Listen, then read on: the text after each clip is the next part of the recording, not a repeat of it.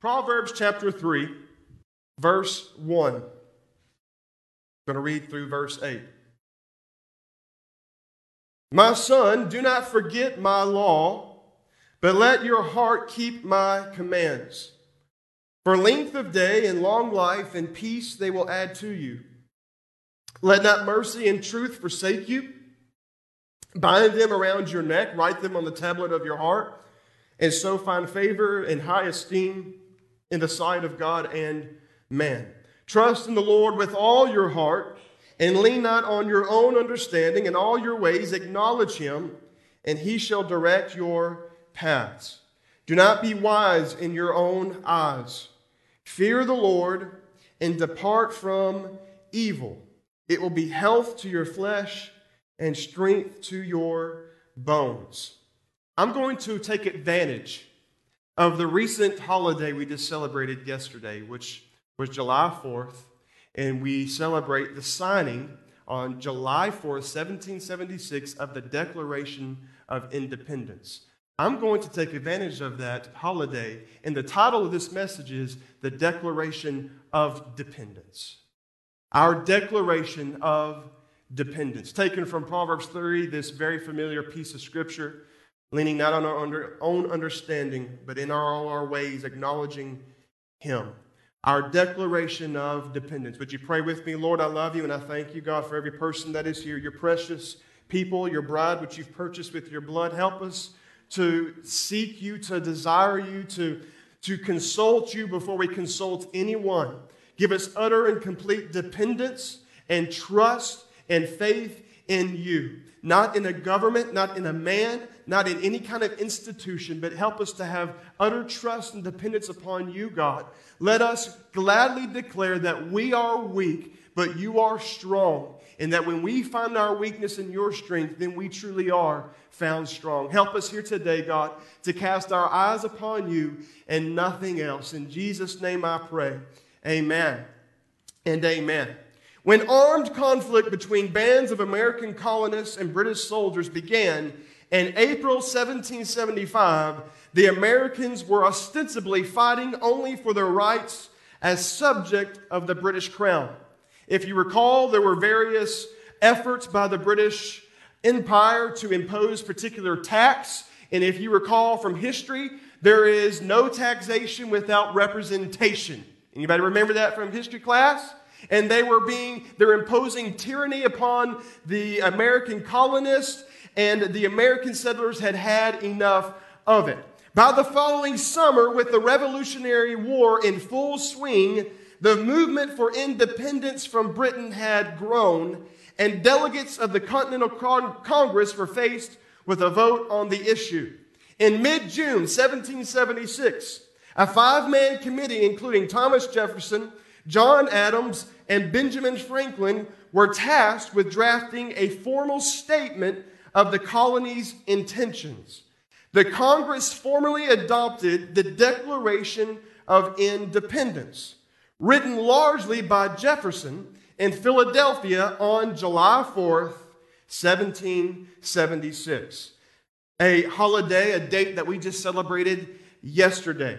And we're all very familiar. The, probably the most familiar sentence or passage in the Declaration of Independence, penned by Thomas Jefferson, reads like this We hold these truths to be self evident that all men are created equal, that they are endowed by their Creator with certain unalienable rights, that among these are life, liberty, and the pursuit of happiness.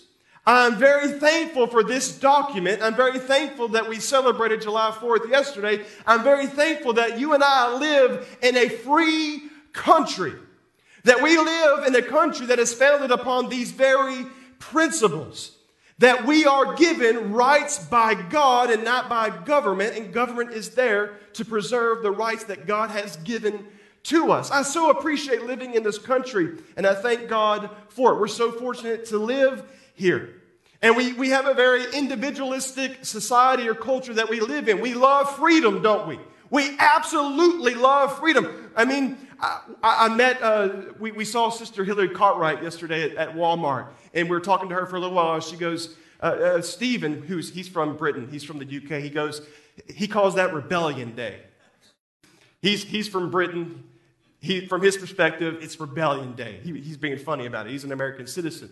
But we rebelled. We rebelled against our mother country of Britain, and we declared our dependence, and we did not look back from there. And we value all of those things that we were established upon. And that's wonderful, and that is great. But unlike the unjust rule of the British Empire, we are called to live under the authority and the governance of God in our lives as Christians and as citizens of a kingdom that is not of this world. He is not like the tyrant who was the king of Britain in that day, who was thirsty for power at the expense of the people. You serve a father. You serve a good shepherd who has laid his life down for his sheep. Jesus came and lived among, amongst us as a high priest come down to earth who was the lamb slain before the foundations of the world. And he came and he died for you so that you could be purchased and redeemed from sin and from hell and from death, and that you could be translated into the kingdom of his son, the kingdom of life. And now he's there to instruct us and to guide us and to provide for us and to encourage us and to correct us because you are God's child. You are God's child. You do not serve a tyrannical God. You do not serve an arrogant, haughty, self seeking God. God is, let me add this God is first for God. God is for His glory first and foremost.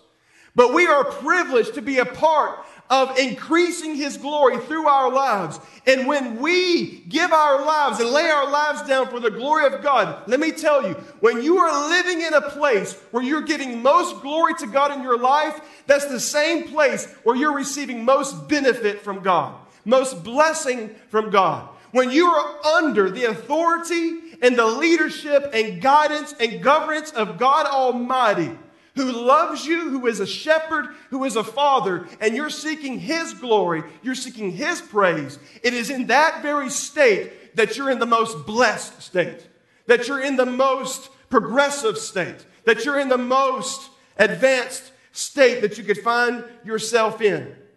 The Father that we serve, the God of this universe, He holds the past, the present, and the future in His hands. He is not constrained by time. He already exists in the future. He's the God who was and is and is to come. The earth is his footstool, footstool, and heaven is his throne. We serve a mighty, large, great, and holy and righteous God. And we serve a loving God who loves you and has your best interest in mind. I want you to know today God's ways are always best. God's ways are always best. You will never be ashamed and you will never regret entrusting yourself with all your heart into his governance and leadership in your life. People will let you down. Your spouse will let you down. Your pastor will let you down. Has anyone ever been let down by Jesus Christ? No one's ever been let down by the God who loves and saves and redeems. The word dependent means decided or controlled by something else. it's needing someone or something else for support, help. It's, it's like a, a, a baby who's inside the stomach of a mother. When Kimmy went through her three pregnancies, you know, that umbilical cord, which is formed on the inside of the uterus, it is connected into the baby and it brings sustenance and life. And that baby cannot live to a, to a particular degree, cannot live outside the womb of that mother. That, that baby is utterly dependent upon all the sustenance, all the strength, all the nutrients that comes through that umbilical cord, all that life that flows from the mother into the baby. And even when a baby is born, they're absolutely dependent upon the parents, aren't they?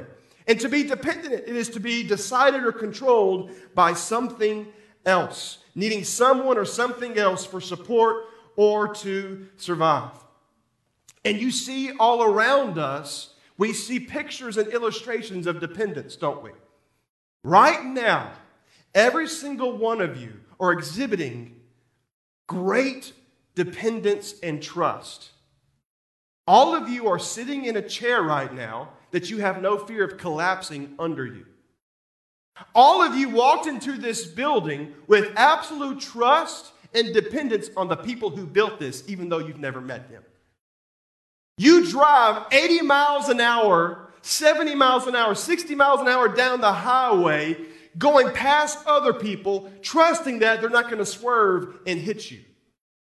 You exhibit an immense amount, all the world exhibits an immense amount of trust and dependence upon other people, upon nature, and the way that things function in earth. Our very bodies are dependent upon sustenance, upon food, upon water. We can't survive without it. I, I read this. This is an anonymous quote that I found, but this is brilliant. Man, despite his artistic pretensions, his sophistication, and many accomplishments, owes the fact of his existence to a six inch layer of topsoil and the fact that it rains. Did you hear that? You owe your existence to the fact that there exists a six inch layer of topsoil and the fact that it rains. That is, that vegetation can grow and little animals can eat this vegetation, this vegetation which by photosynthesis from the sun causes everything to grow. And then in this ecosystem that we see in nature, uh, things eat one another and we we, gain nutrients and energy from the sun, which provides nutrients and energy to the plants and to all the animal life. Everything is sustained. Everything is sustained and dependent upon something else. And as a matter of fact, if you go to a particular ecosystem, and you remove one of those elements of, of dependence in that ecosystem, that is, you removed all the vegetation, everything else would die. Or if you blotted out the sun from a, a, a portion of, of earth, everything would die. Because there is utter dependence upon everything we see in nature. Every day you depend and trust upon people. People are trusting right now in planes as they fly uh, a uh, thousand miles an hour, 30,000 feet up in the air. They are trusting and depending upon a lot of things that could possibly go wrong. They entrust themselves to the pilot, they entrust themselves to those who have created these wonderful machines that we drive and fly in. We entrust ourselves to the, the person who built this building. You're entrusting yourself, as I said, to the chair you're sitting in right now. Sadly, some people are utterly dependent upon substances like drugs or alcohol or even caffeine to a lesser degree. People find dependence upon food. They can't manage without particular food, without sugar, without some sort of substance, without nicotine, drugs, or alcohol, whatever it may be. Whatever it may be. People are dependent. They're utterly dependent upon something else. Neil T. Anderson said, The essence of temptation is the invitation to live independently of God. Listen closely. The essence of temptation is the invitation to live independently of God. And isn't that what happened in Genesis chapter 3? What did the serpent say? He not only enticed Adam and Eve with the fruit that looked good to the eyes, but he also made them to question the source and authority that was over them, which was God. Did God really say?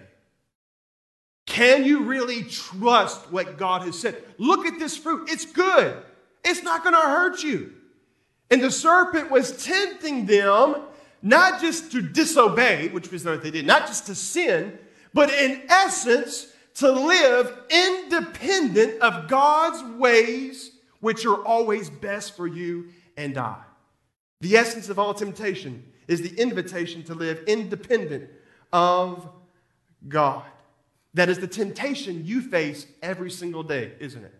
Every single day, when you face something in life, you're, you have a decision to make. Will I trust God or entrust myself or entrust myself to myself or some other thing and not trust God first? There's a story that's gone around. I believe it's true. I don't know if it's anecdotal. I've heard Ravi Zacharias uh, quoted. I found it on the internet. But Muhammad Ali, he was traveling in an airplane. We all know who Muhammad Ali was. The greatest boxer, one of the greatest boxers to, to ever uh, box back in the 60s and 70s. He won a gold, he won a gold medal in the Olympics.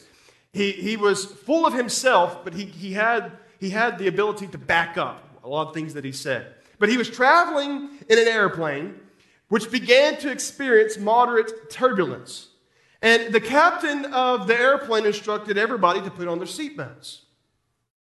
Well, everyone complied except for Muhammad Ali. And a stewardess came up, came up and said, Sir, you, you got to put on your seatbelt. And in Muhammad Ali fashion and form, he responded by saying, Superman don't need no seatbelt. Superman don't need no seatbelt. And the stewardess, the stewardess replied, Superman don't need no airplane either.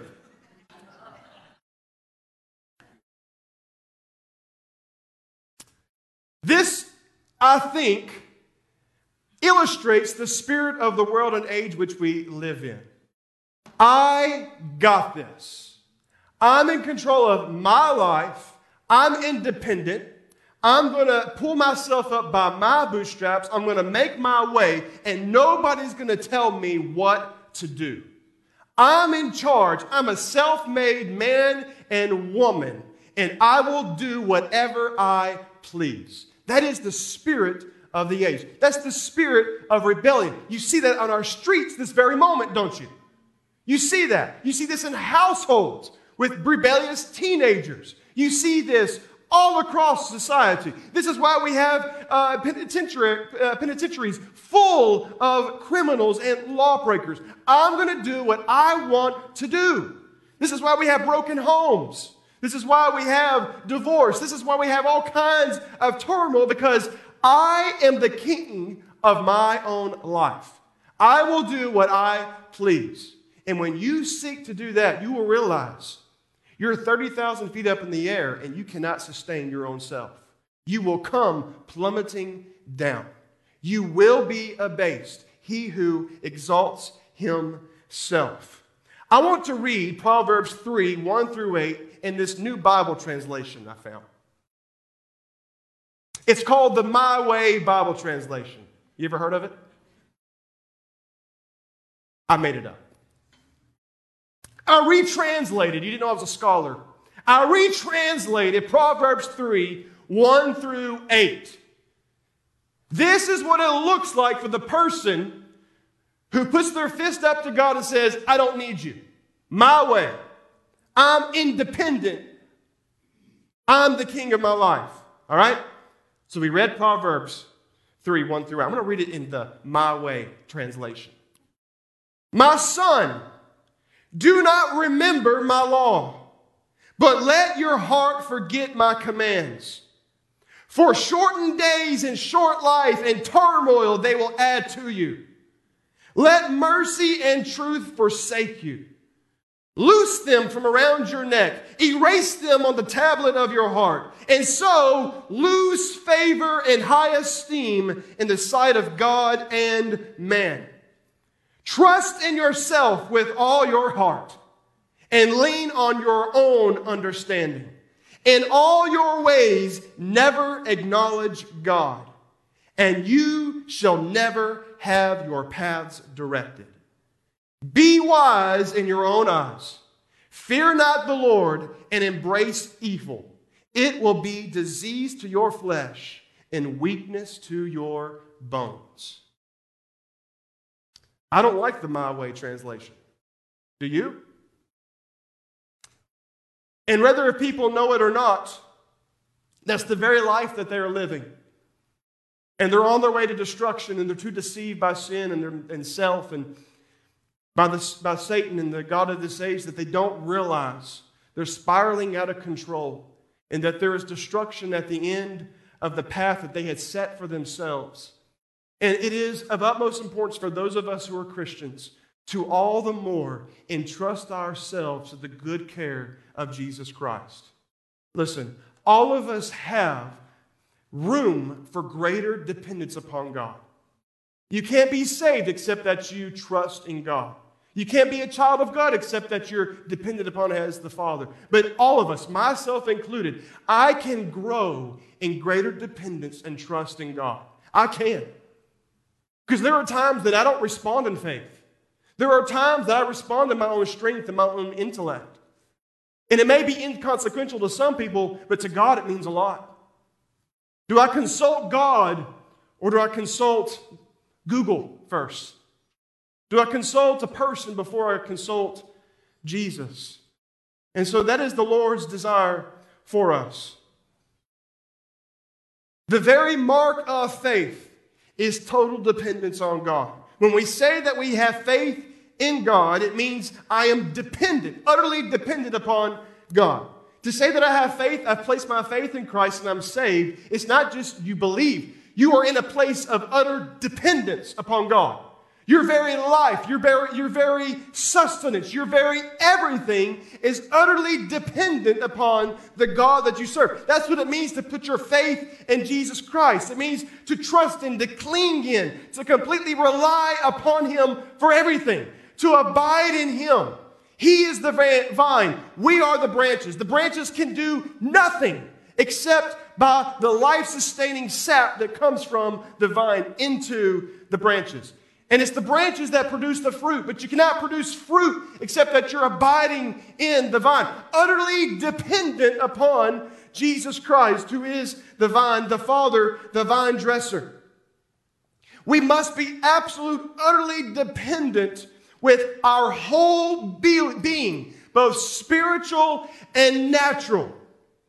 I am dependent on God for my justification for my righteousness, for my salvation, for my sanctification. I'm dependent upon God for my temporal needs. I'm dependent upon God to help me to parent well, to be a better father. Everything that I do in life, both spiritual and natural, must be with a pulse on the heart of God as I go forward with my heart, with, I mean, with my ear close to the heart of God, saying, What do you say on this matter, God? How should I love my child? How should I instruct my children? How should I lead this church as their pastor? How should I love my wife? I cannot have answers to these questions in myself. I cannot be self sustaining and expect a good result. And so, it is the desire of the Lord and my greatest desire to every single day when I wake up from bed is to have a declaration of dependence. God, I need you today. I, it, I, I, am utterly dependent upon you. It's by your grace and your mercy that I didn't stop breathing while I was still asleep. It's by your grace and mercy and, and how that you have caused everything to go into, into order that I'm even alive. You sustain all of us. Your rain falls on the just and the unjust. You sustain all of life. You have placed all these things in order in life, and you sustain all of us. God, I need you today. I can't drive from my house to my office without you. I, I can't take a phone call and, and help somebody and consult somebody. I, I can't do it without you. I have to have you. Everything we do must be spirit led. In the last five weeks, we just talked about being people of the Spirit, that we must be people who are receptive and sensitive to what the voice of the Lord would say. To be a spirit led person is to be a person who's dependent upon God and not ourselves. Not my own intuitions, not my own strength, not my own smarts, not my own resources, but dependent upon God and everything that He has at His right hand. Even Jesus was totally dependent upon the Father, wasn't He? He exhibited for us how we ought to live total dependence upon the Father by the power of the Holy Spirit. Let me ask you a few questions here. This is the dependency test. Okay? Now, oftentimes, we can draw from our interactions with people to delineate the attitude and condition of our hearts overall.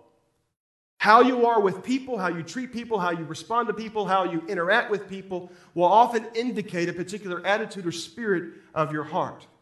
And so, so taking that, let me, let me just ask you a few questions, okay? A few questions. Answer this for yourself.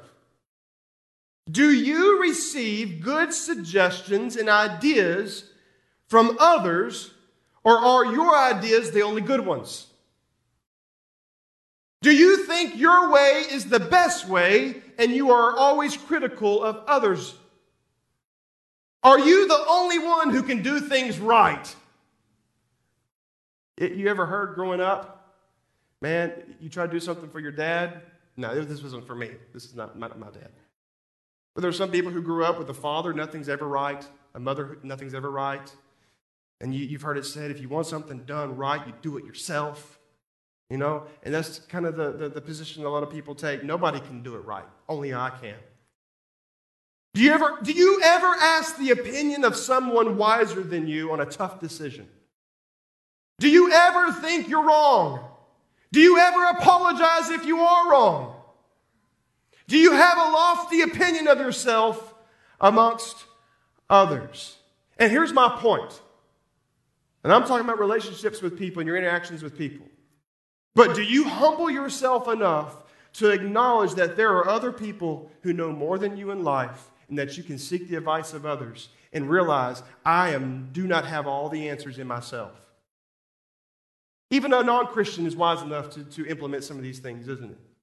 But I'm drawing from this and taking the principle that oftentimes our interactions with people, it is often an indicator of the attitude of our spirit and heart. And bring that to your relationship with God. Bring that to the way that you approach the Lord. Is there a humility there? You know why the, the poor heard him gladly? Because they didn't have riches and esteem and nobility and accolades to trust in. They had nothing to trust in. They had nothing to lose. And they realized He is life. He's offering everything that we need in this world.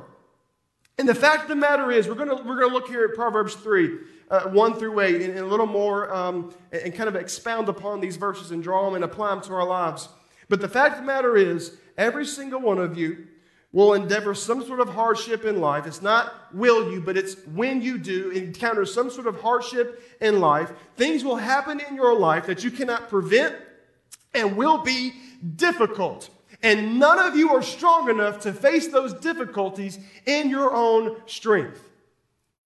You're not strong enough to face an average day in your own strength.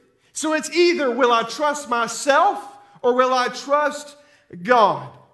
And, and, and I would say this the world, we live in a world in which dependence on a quote unquote mythical being in the sky is seen as a crutch. To say that you're a Christian and you trust in God and that you trust in the Word of God, people would say that is weak. You're using that as a crutch. You're using that to kind of gloss over real issues in life, and you're just leaning on, as a weak little beggarly person, you're leaning on this made up God that you've made for yourself to make yourself feel better. This is what a lot of people would say, especially from an atheistic or humanistic point of view.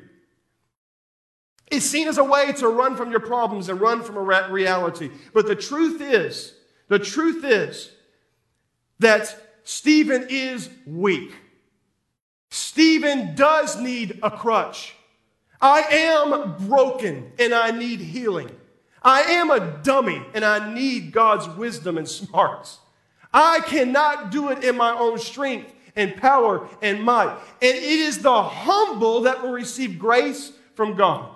If you will be humble enough to admit, I am weak, I am nothing, I am broken, I do have hangups. I do have pride. I realize I can't do it in my own strength and power and might. It's in that moment that when we are weak, then we are what? We are strong. We are strong. So you gladly tell the world, yes, I have a crutch. And that crutch is Jesus. That crutch is hewn from the cross of Jesus Christ. And without him, I am nothing. True men and women, the greatest people on earth, are people who have declared their weakness and their lack of their own righteousness, and they've trusted in the only one who is righteous, which is Jesus Christ. And it's through that admittance, through that humility, that true strength comes into your life through dependence upon Him. So look here at Proverbs. Chapter 3, verse 1. I want to run through this quickly, and I'll be done. But I want to draw a few, a few points from what we have here, which is so rich. And I'll do my best to be succinct about it. But verses 1 through 4. Solomon, he's writing these words of wisdom, which all of Proverbs is concerning wisdom. It's wisdom literature. He's writing these words of wisdom to his son, Rehoboam.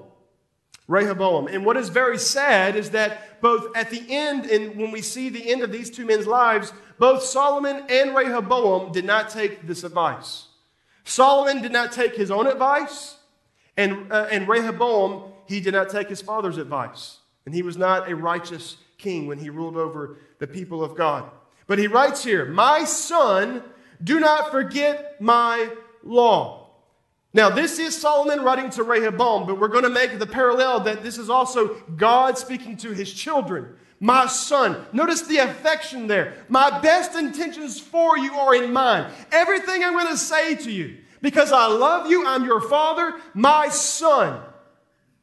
It's, it's, not, it's, it's, it's not some stranger. It's not some foreigner. It's not somebody outside of the covenant of God. My son, my daughter, listen to what I have to say to you because it's full of affection and love and your best interest in mind. Do not forget my law. And the law here just represents doctrine or teaching, the statutes of God, everything that God has intended to preserve his people and bring himself glory. Hebrews 2:1 says, "Therefore we must pay much closer attention to what we have heard, lest we drift away from it." The reason we come here on a daily basis or on a weekly basis, the reason we come together to church on Sundays and Wednesdays, the reason you read your Bible every day, the reason you seek the Lord in prayer is because you can, without those things, without uh, a communion with the Lord and with God's people, you can drift away.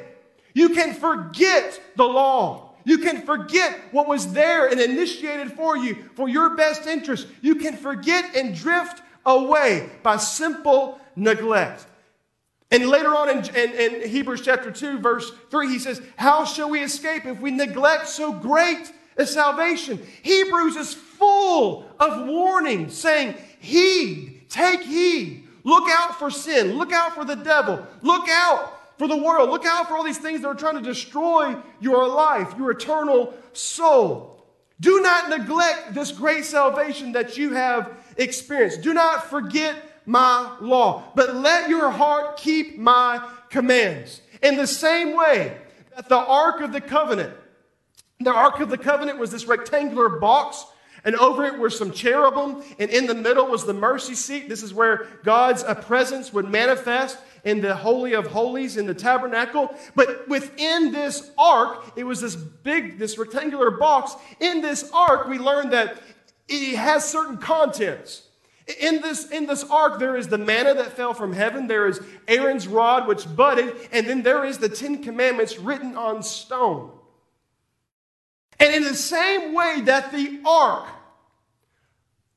received and encapsulated and holds these Ten Commandments, which represented the greater law, so should our hearts encapsulate and keep the commands of the Lord because we love the Lord, because we, we value His presence. We want His favor upon our lives. And so we la- lovingly host the commands of the Lord in our lives and allow ourselves to be directed and dictated by those things. In the same way that the ark housed those 10 commandments, so we should house the teachings of Christ in our lives from the inside out. Your heart, your heart, not just an outward conformity, but let your heart be convinced, let your heart be arrested by the commands of the Lord for length of days and long life and peace they will add to you.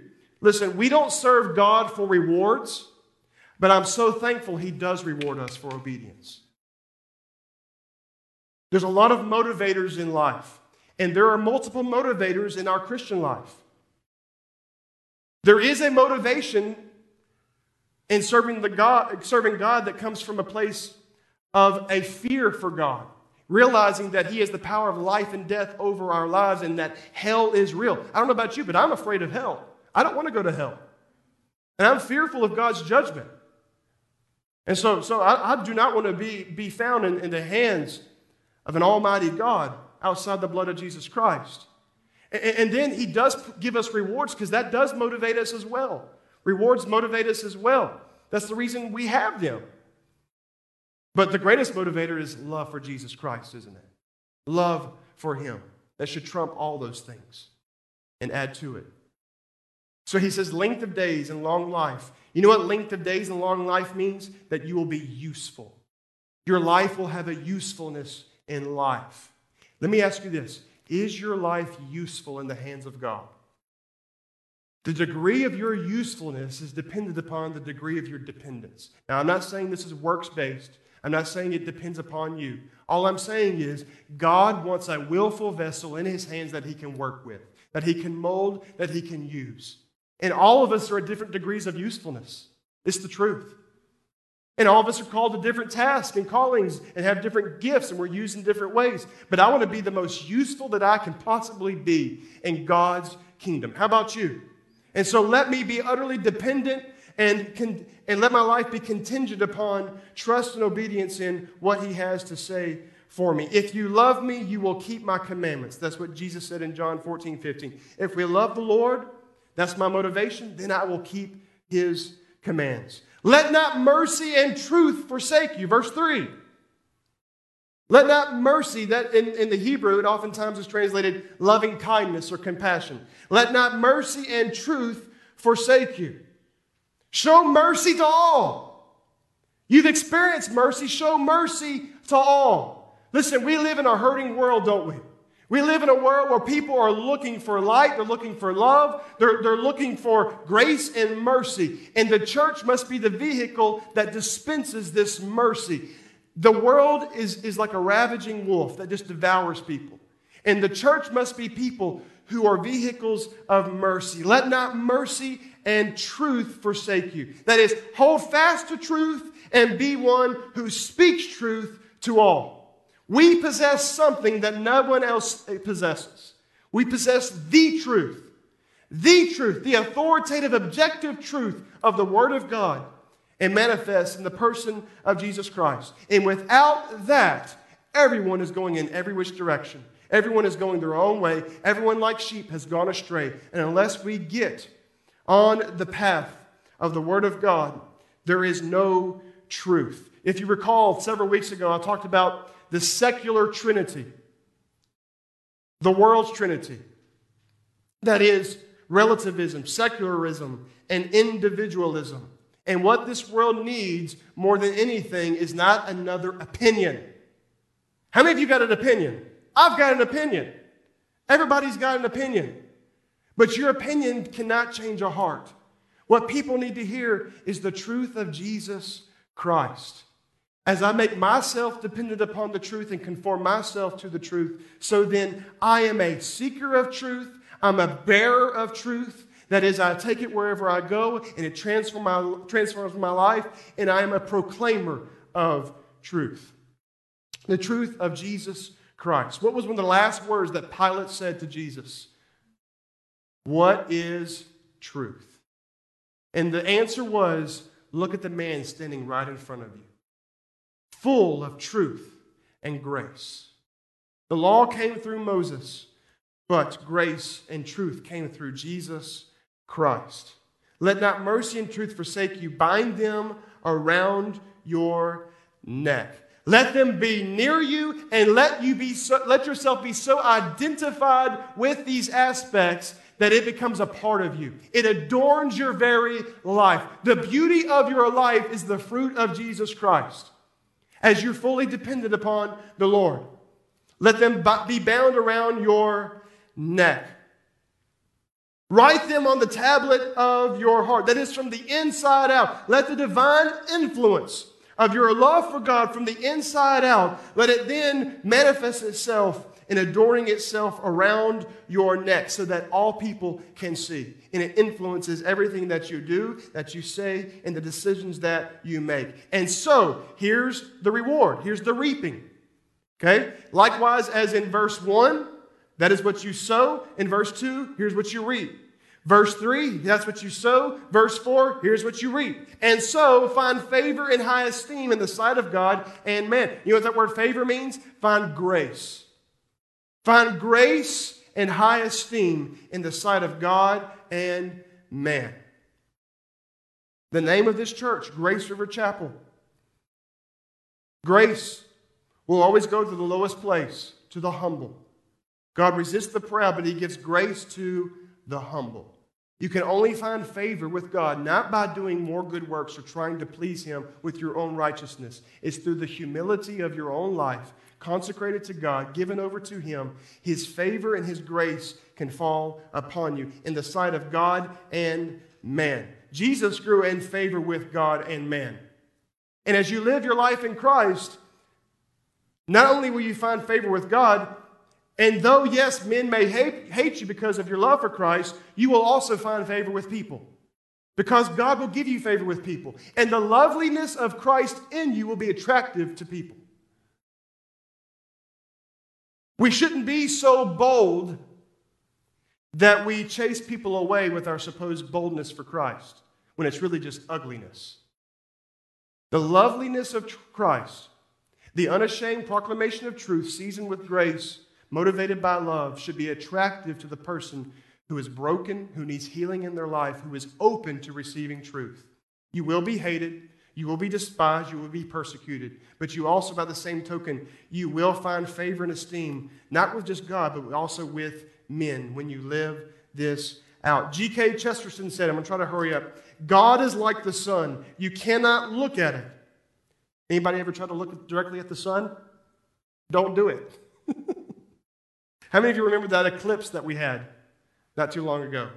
The, the, the eclipse that came over the sun, you have to have special glasses because if you don't put on these special glasses and you look directly at the sun, it can harm your eyes. No one can look upon God and not die. And God is like the sun. You cannot look at it, but without it, you cannot look at anything else. The Son provides vision for everything else, and it's by Him, the standard of truth, which comes from the Word of God, that's for your best interest, for the glory of God. It is what we need, the standard that we need in our life, and we will reap the consequences or the reward from obedience. Look here, verse 5. Let me finish up here. Trust in the Lord Here's where we get to the real bulk of our subject matter. Trust in the Lord with all your heart. Trust in the Lord. That is, be dependent upon Him. Be absolutely dependent. This word trust, it means to take refuge in, to be confident in with all your heart. How many of you remember when the, the lawyer came up to Jesus and said, Jesus, what is the greatest commandment? And what did Jesus say? Jesus didn't come up with this commandment all of his own. You know that Jesus quoted, the, quoted scripture from Deuteronomy chapter 6 when this man asked him, What is the greatest commandment? Deuteronomy chapter 6, verse 4 Hear, O Israel, the Lord your God, the Lord is one. You shall love the Lord your God with all your heart, with all your soul, and with all your strength. Loving God didn't just apply in the New Testament, it applied in the Old Testament as well. Love God with all your heart, soul, strength, and you will not disobey God. You will not walk away from Him. Trust in Him with all your heart and lean not on your own understanding. And that word lean just simply means trust. We're all leaning on something. You're all dependent upon something. And the atheist and humanist wants to think that they're self reliant, but they're leaning on something. They're relying upon something. I'd rather be leaning and relying not on my own understanding, but on God's understanding and His ways and His wisdom. In all your ways, acknowledge Him. That is, recognize Him, know Him, and He shall direct your path. That is, He shall guide you, just as in Psalms 23, the Good Shepherd leading the sheep. In all your ways, acknowledge Him. He shall direct your paths. So often we see people, they're trusting in a job, they're trusting, trusting in money, they're trusting in their possessions, they're trusting in a position, they're trusting in people, they're trusting in the government, they're trusting in their friends or their pastor or a mentor, they're trusting in their position in life and their achievements in life and, and what they've accomplished. They're trusting in their own wisdom and their own understanding and their own discernment. And in all those ways of trusting those things outside of God, as I read in the My Way translation, your path shall never be directed. Your path shall never be directed.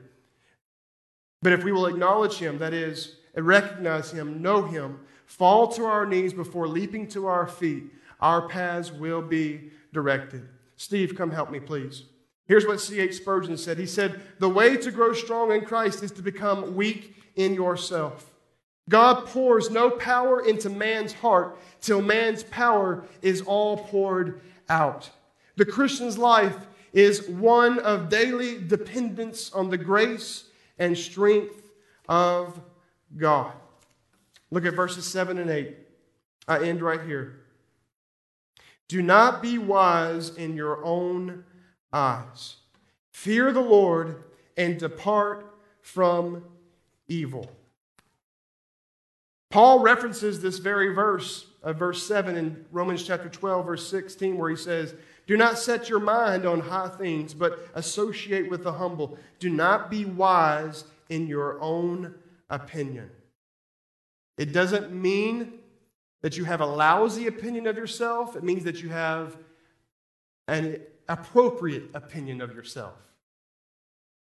That you don't look down on yourself, but also you do not put yourself on a pedestal where you do not belong. Do not be wise in your own eyes. Fear the Lord. Depart from evil.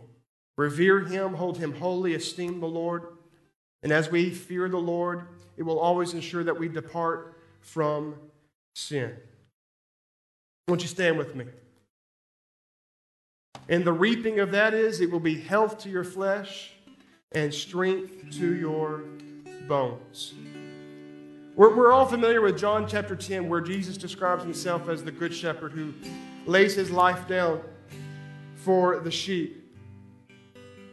And an Indian Christian missionary named Sadhu Singh, he writes this It is possible for sheep to wander away from the fold and the shepherd and find in the jungle good pasturage but they are all the time in danger of being torn to pieces by wild beasts, which will indeed be their fate in the end.